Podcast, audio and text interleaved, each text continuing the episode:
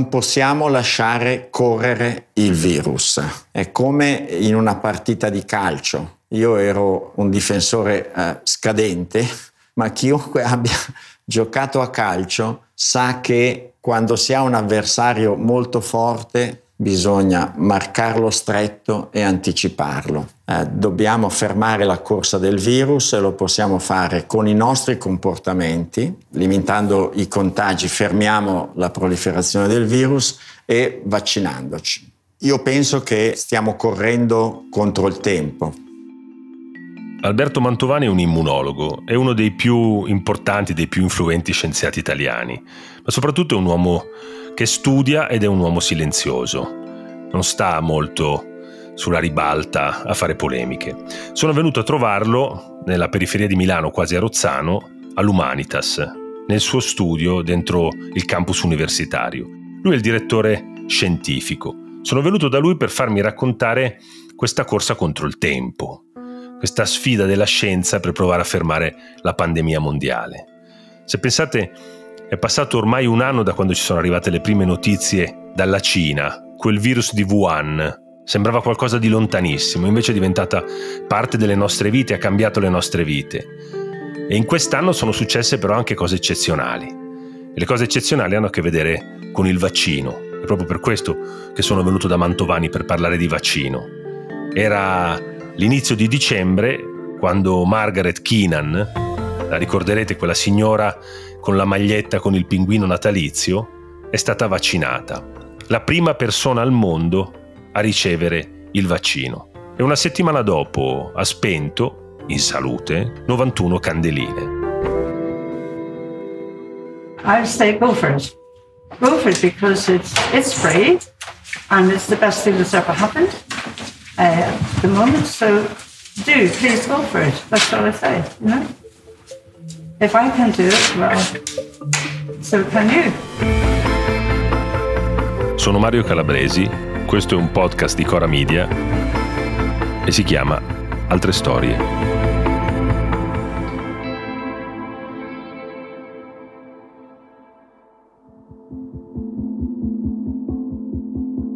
a ogni giro di eh, replicazione aumenta il rischio che abbia delle mutazioni. La maggior parte delle mutazioni sono irrilevanti, ma ce ne sono alcune che sono rilevanti e che possono essere tremendamente eh, rilevanti.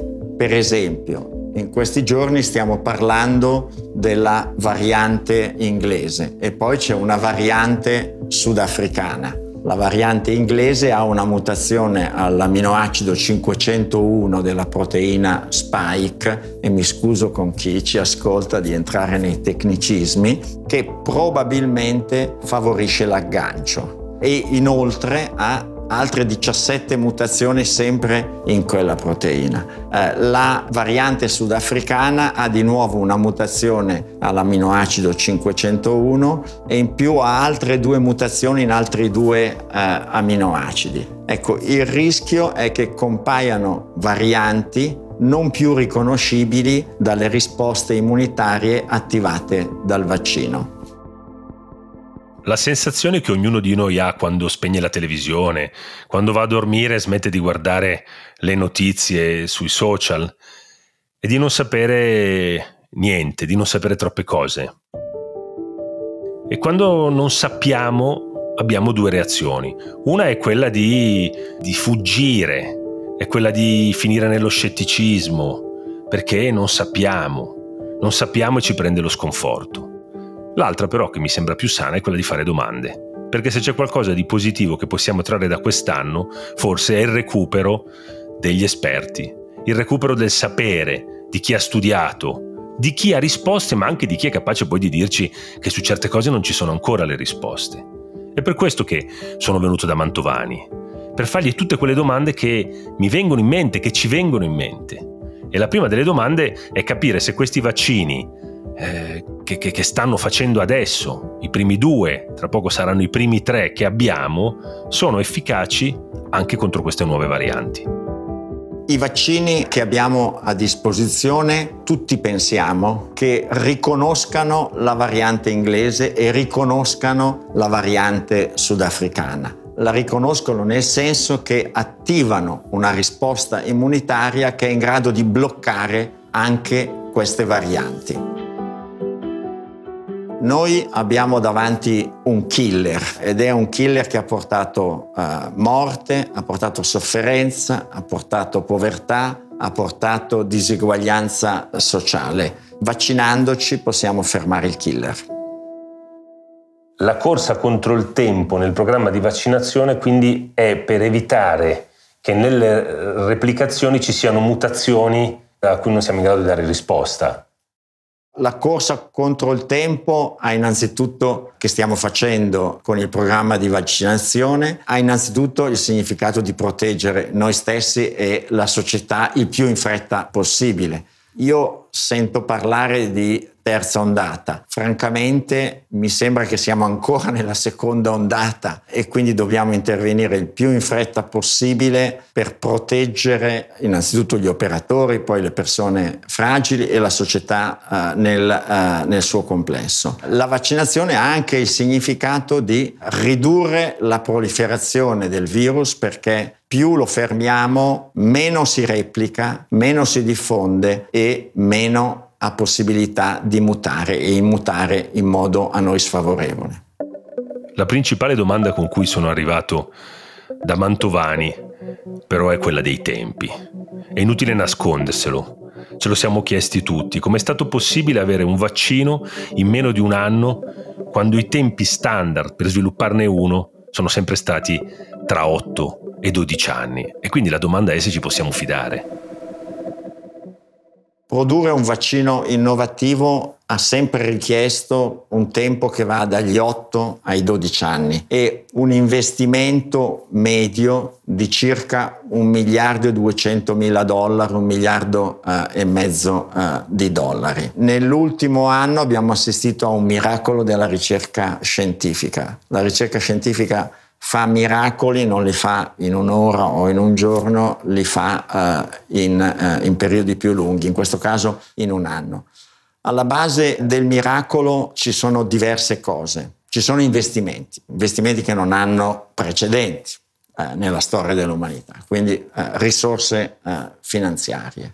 Poi c'è un capitale altrettanto importante, se non più importante, di ricerca fondamentale. Che cosa uh, voglio dire? Voglio dire, per esempio, il primo vaccino approvato, il vaccino BioNTech, è il risultato della ricerca contro il cancro. Quindi il secondo elemento è eh, la ricerca fondamentale. Il terzo elemento è costituito dai fallimenti. La ricerca è fatta di fallimenti e eh, dai fallimenti si impara e si possono fare grandi progressi. Il vaccino sviluppato a Oxford ha alle sue spalle lo sviluppo di un vaccino inutile, un fra virgolette fallimento, nel senso che era stato sviluppato sulla piattaforma di eh, un adenovirus un vaccino diretto contro le versioni precedenti di un coronavirus aggressivo, cioè contro SARS e poi contro MERS. Era stato sviluppato un vaccino, fra virgolette, inutile, ma su quella base sono andati molto sve- veloci a sviluppare un vaccino innovativo contro Covid-19.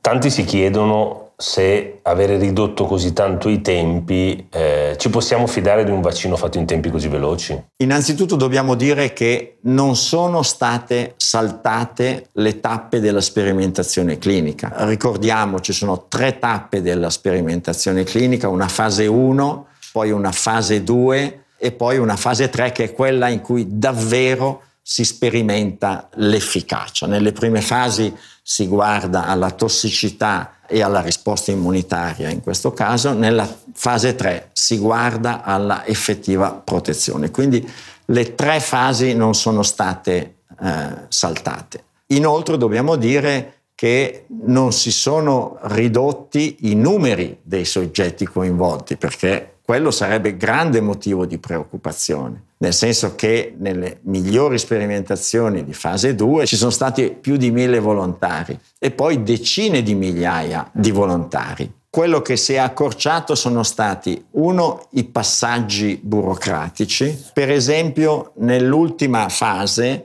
eh, si è utilizzata dalla Food and Drug Administration quella che è stata chiamata una rolling review, cioè i dati venivano trasmessi in tempo reale e venivano esaminati in tempo reale. E dobbiamo sempre ricordare che l'autorizzazione che è stata data dalle autorità regolatorie, quindi da Food and Drug Administration negli Stati Uniti e da EMA, dall'Agenzia Europea per i Farmaci in Europa, ebbene quelle sono autorizzazioni che vengono definite in Europa è eh, condizionale, Nel, negli Stati Uniti è di emergenza. La cosa importante che Mantovani spiega lo state ascoltando, è che questi vaccini sono stati approvati con riserva. Allora però penso che sia importante capire che cosa significa questo, cosa vuol dire. Queste approvazioni sono giustificate dal fatto che ci troviamo in una situazione drammatica. Se ci dimentichiamo quello, perdiamo l'orientamento. Siamo in una situazione con 2 milioni di morti, con un carico di sofferenza straordinario, con un carico di povertà e disuguaglianza che facciamo fatica a misurare. Cosa vuol dire approvazione di emergenza e approvazione condizionale? Vuol dire che l'introduzione nell'uso generalizzato deve essere seguita da ricerca estremamente accurata. Quindi dobbiamo seguire con grande accuratezza quello che succede quando passiamo da decine di migliaia di persone a milioni, a centinaia di milioni e io spero a miliardi di persone, perché ci possono essere eventi rari. Questo è quello che significa. Di nuovo, io sono tranquillo su efficacia e sicurezza, dobbiamo accompagnare l'introduzione del vaccino con ricerca. Secondo lei questi due tipi di vaccini sono equivalenti o alla fine differenti? Cioè ci sono dei pro e dei contro? In questo momento noi non abbiamo gli elementi per giudicare se sia meglio un vaccino piuttosto che l'altro dal punto di vista dell'efficacia e della sicurezza ci sono delle differenze ovvie dal punto di vista dell'utilizzo.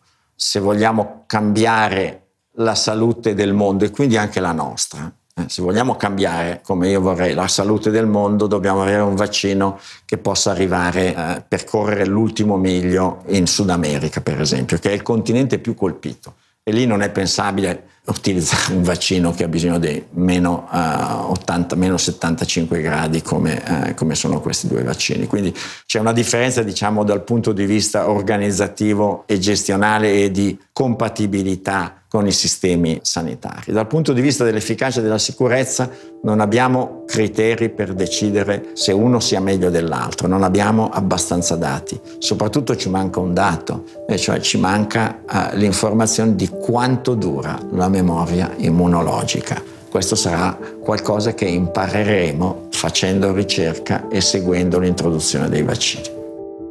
È sempre più evidente che siamo davanti a un virus che non solo non conoscevamo, ma di cui ancora ci sfuggono un sacco di cose. Ma a partire dal fatto che i bambini si infettano di meno e raramente si ammalano. Così non sappiamo quanto durerà la protezione del vaccino. È un grandissimo mistero, le persone dicono ok ci vaccineremo e poi per quanto dura? Potremmo scoprire di doverlo rifare ogni anno come quello dell'influenza stagionale? Oppure possiamo sperare che duri di più? Dal punto di vista della durata della protezione non abbiamo i dati, non abbiamo neppure i dati sulla durata della protezione della malattia naturale e questo è ovvio, è una malattia nuova, Covid-19 è nuovo, eh, soggetti sono stati eh, seguiti per pochi mesi, quello che possiamo dire è che raramente se una persona ha avuto Covid-19 in forma clinica, raramente ci si riammala o comunque ci si riammala in forma attenuata. Ma non sappiamo quanto dura la memoria immunologica data dalla malattia naturale. Ancora meno sappiamo quanto dura la memoria immunologica data dal vaccino. Possiamo però ragionare. Il virus muta, lo abbiamo detto, ma non è instabile nella misura in cui è instabile influenza. Non solo, ma quello che abbiamo imparato da SARS suggerisce che ci possa essere una memoria immunologica che dura per due anni. Quindi la speranza, la speranza che tutti abbiamo è che questi vaccini ci diano protezione per un tempo più lungo dell'anno eh, che, a cui siamo abituati con, eh, con influenza. La Gran Bretagna oggi è il paese più colpito e sconvolto dalla pandemia, tanto che il governo di Boris Johnson, ve lo ricordate, un anno fa era il più scettico, era quello che parlava del fatto che ci dovesse essere l'immunità di gregge, lasciar correre il virus, poi si è ammalato lui, è finito in terapia intensiva, è uscito dall'ospedale, ha cambiato idea e oggi ha deciso di fare qualcosa che va contro le regole che ci si era dati poco tempo fa. Cioè piuttosto che avere un pezzo di popolazione con il vaccino e con il richiamo, preferisce fare la prima dose al doppio delle persone. E quindi ha deciso di rinviare il richiamo. Però dobbiamo capire se rinviare il richiamo e farlo dopo tre mesi sia una cosa sensata. Il Regno Unito si trova in una situazione drammatica. Fanno la scelta di vaccinare di lasciare un periodo di tre mesi, se non ho capito male, fra eh, il primo no, inoculo del vaccino BioNTech e il richiamo. Questa scelta è oggetto di intensa discussione nella comunità scientifica. Eh, mentre su tante cose siamo stati d'accordo, forse nei media sembrava che ci fossero dei disaccordi che in realtà nella comunità scientifica che si esprime nelle riviste scientifiche non c'era disaccordo. Qui invece è motivo di discussione. Quali sono i dati alla base della scelta? I dati dicono che il vaccino di BioNTech Pfizer dà una certa protezione già dopo il primo inoculo. Il limite di questa osservazione è che la protezione è stata osservata al tempo del secondo inoculo, cioè dopo 20 giorni. Quindi non si sa se quel grado di protezione osservata a 20 giorni copra l'intero periodo di tre mesi. Non solo, non si sa se il richiamo fatto a tre mesi risvegli la memoria immunologica in modo sufficiente. È una scelta di carattere politico che io rispetto nella misura in cui è una scelta in cui il decisore politico consigliato si prende la responsabilità. Ma che cosa è successo in Gran Bretagna? Perché la variante inglese è stata trovata lì? Perché solo loro l'hanno messa a fuoco?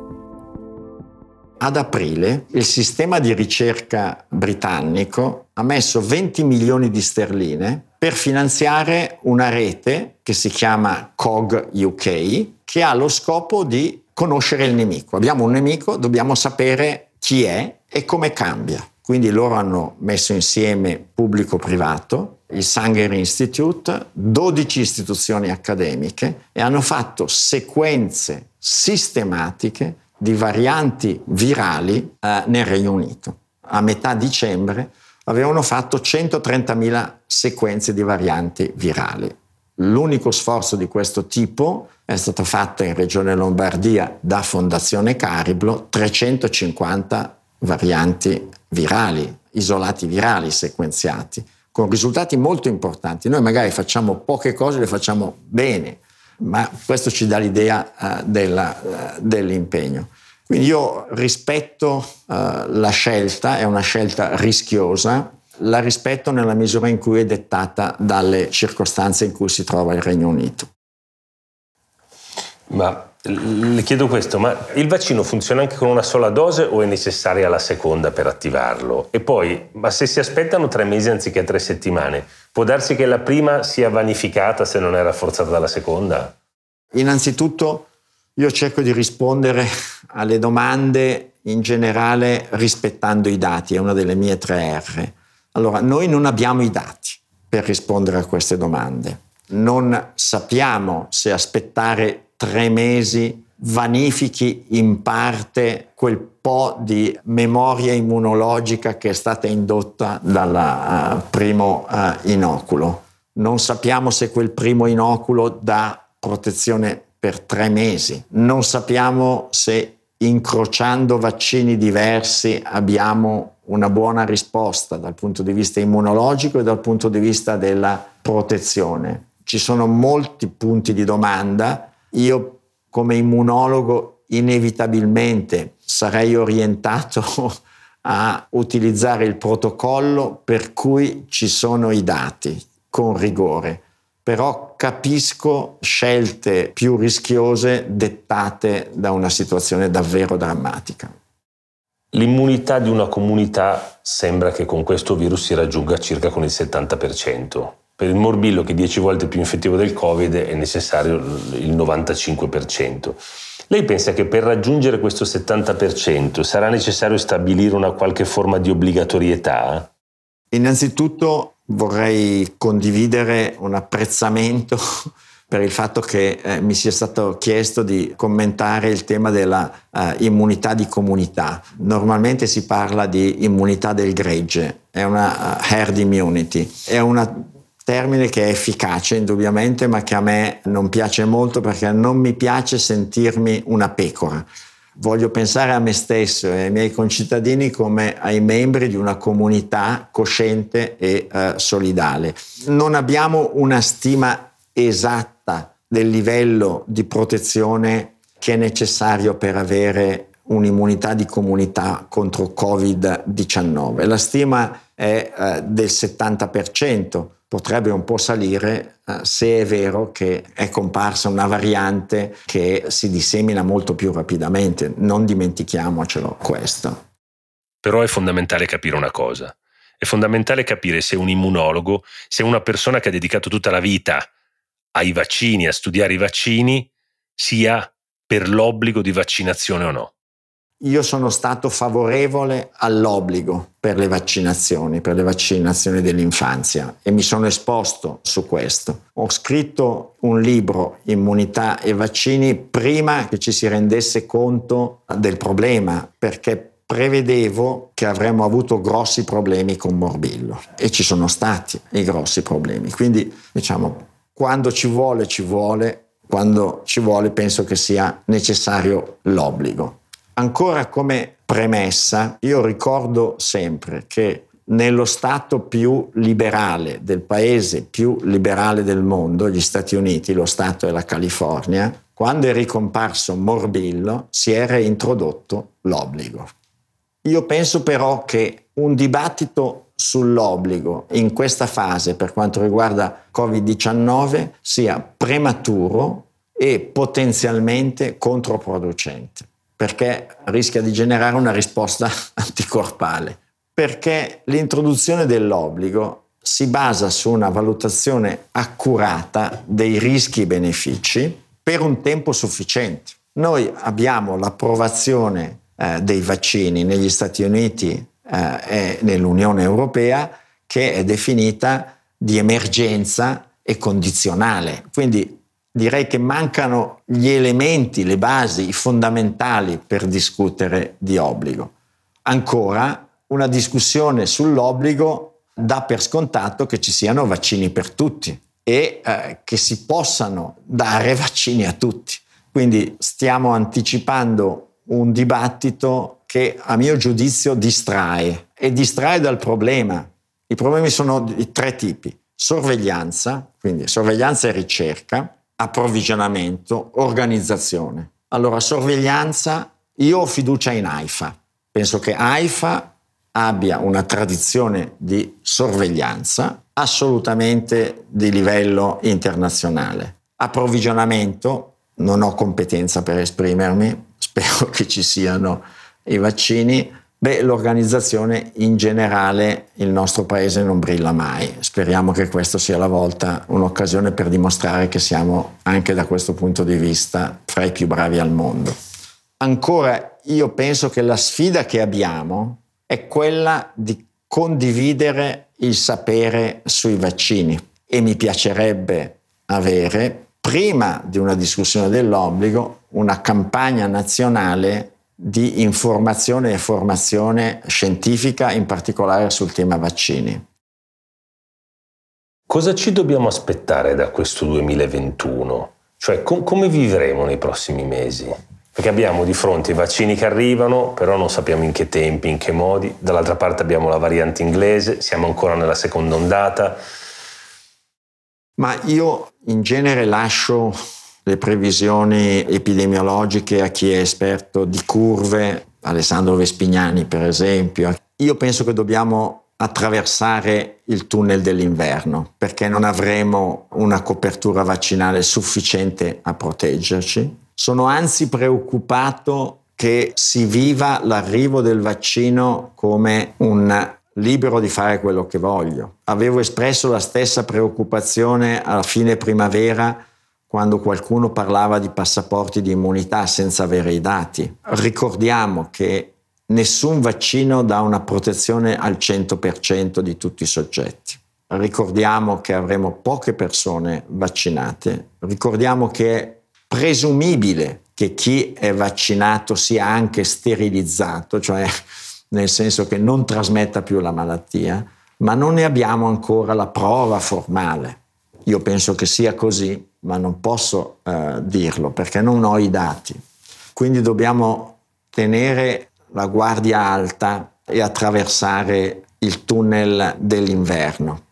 Poi tutti i virus eh, respiratori scompaiono, vanno fra virgolette in letargo durante l'estate. L'avevamo previsto, era prevedibile, è successo l'anno scorso, probabilmente succederà nel 2021. Di nuovo non abbassiamo la guardia, avremo una copertura vaccinale se siamo ben organizzati, se avremo diffuso la cultura della vaccinazione, la cultura della solidarietà, avremo uh, una quota importante della uh, popolazione uh, protetta. Io sono ottimista, sono ottimista che il prossimo Natale sarà un Natale più normale. Non oso dire normale, ma un Natale più normale. In questi 12 mesi abbiamo ascoltato troppi pareri. Abbiamo sentito dire che il virus era clinicamente morto. Abbiamo visto sbeffeggiare chi metteva in guardia dalla seconda ondata. Vi ricordate prima dell'estate? Prima dell'estate sembrava che la mascherina fosse quasi un reato, che continuare a parlare di tracciamento, di test, di distanziamento sociale fosse un modo per rovinare le vacanze agli italiani. Poi abbiamo visto che cosa è successo. Quindi non è un problema di negazionismo, ma è un problema di, di ridurre le cose, di semplificare, di utilizzare dati scientifici che forse non sono così scientifici, o perlomeno non lo sono stati alla prova dei fatti. E allora a Mantovani, che appunto è persona molto scrupolosa, voglio chiedere quanti danni ha fatto questa propaganda. Quello a cui abbiamo assistito uh, durante la primavera scorsa e l'inizio dell'estate scorsa sono stati una serie di annunci basati su dati fantasma. È stato detto che si isolavano dai tamponi dei virus attenuati o dai pazienti o dalle persone del proprio istituto. È stato detto che il virus era diventato gentile, che era clinicamente morto. Niente di questo nella letteratura scientifica, niente di questo sui dati condivisi. Ecco, io credo che contare su un nemico che eh, diventa più gentile nei nostri confronti sia estremamente pericoloso a dir poco. L'esperienza dei mesi passati ci mostra che eh, questo può, essere, può avere conseguenze gravissime perché ci induce ad abbassare la guardia. Io credo che quando si parla di dati inesistenti, quando uh, si uh, dice l'epidemia è finita e magari non si hanno competenze di tipo epidemiologico, non si è Alessandro Vespignani, magari non si conosce neanche bene la storia delle epidemie, che sono tutte andate a ondate. Quando si menzionano dati virologici che non trovano riscontro, non, non sono condivisi eh, nella comunità scientifica, quando si dice che idrossiclorochina ha risolto il problema. In realtà i dati, non c'erano dati per dire che idrossiclorochina fosse efficace, c'erano solo dati per dire state attenti e poi i dati hanno mostrato che ha fatto solo danno. Ecco, queste sono tutti esempi di comunicazione scorretta della scienza che ha poi avuto un impatto sui comportamenti. Credo che l'abbassamento della guardia, che il rilassamento che abbiamo avuto a tutti i livelli durante l'estate in parte sia il risultato di messaggi che non rispettavano i dati, la competenza, la responsabilità sociale di chi fa ricerca scientifica. Lei pensava che avrebbe visto una pandemia nella sua vita?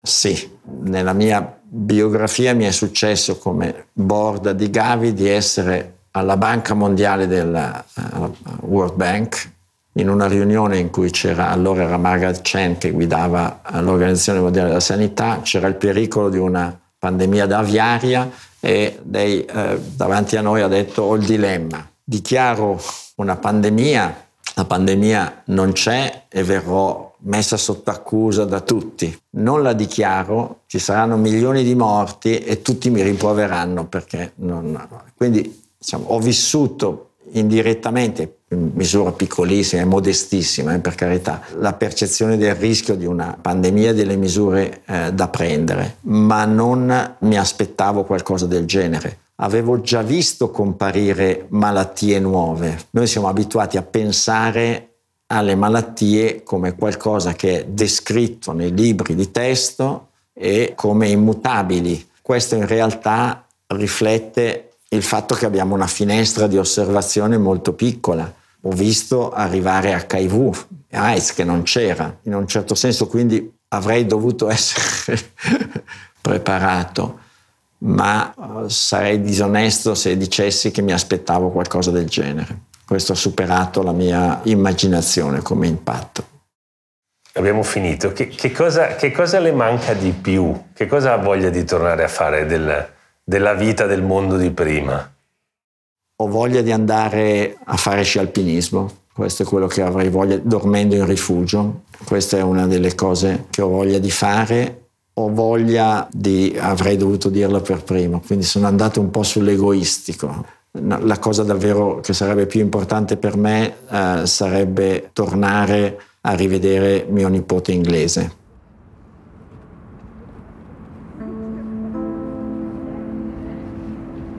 L'intervista è finita. Scendo le scale e attraverso l'atrio deserto della palazzina B del campus Humanitas. La pandemia è questa, è quello che ho davanti agli occhi. È il silenzio totale, è la completa mancanza di studenti. Non ci sono i ragazzi, non ci sono i professori, non ci sono i ricercatori. Assolutamente nessuno. Fa freddissimo.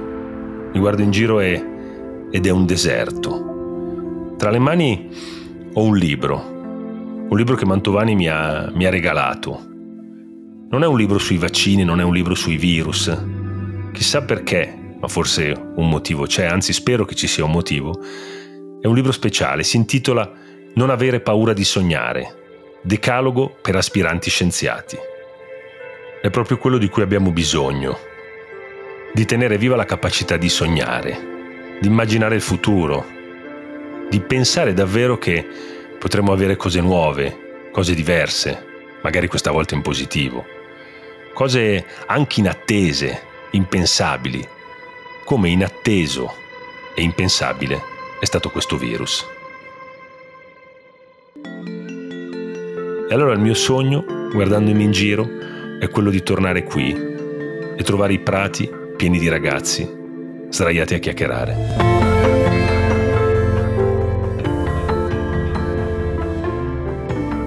Altre storie una serie di Mario Calabresi prodotta da Cora Media, la cura editoriale di Sabrina Tinelli, il sound design di Luca Micheli, il fonico di presa diretta è Matteo Bennici, le registrazioni e la finalizzazione di Guido Bertolotti.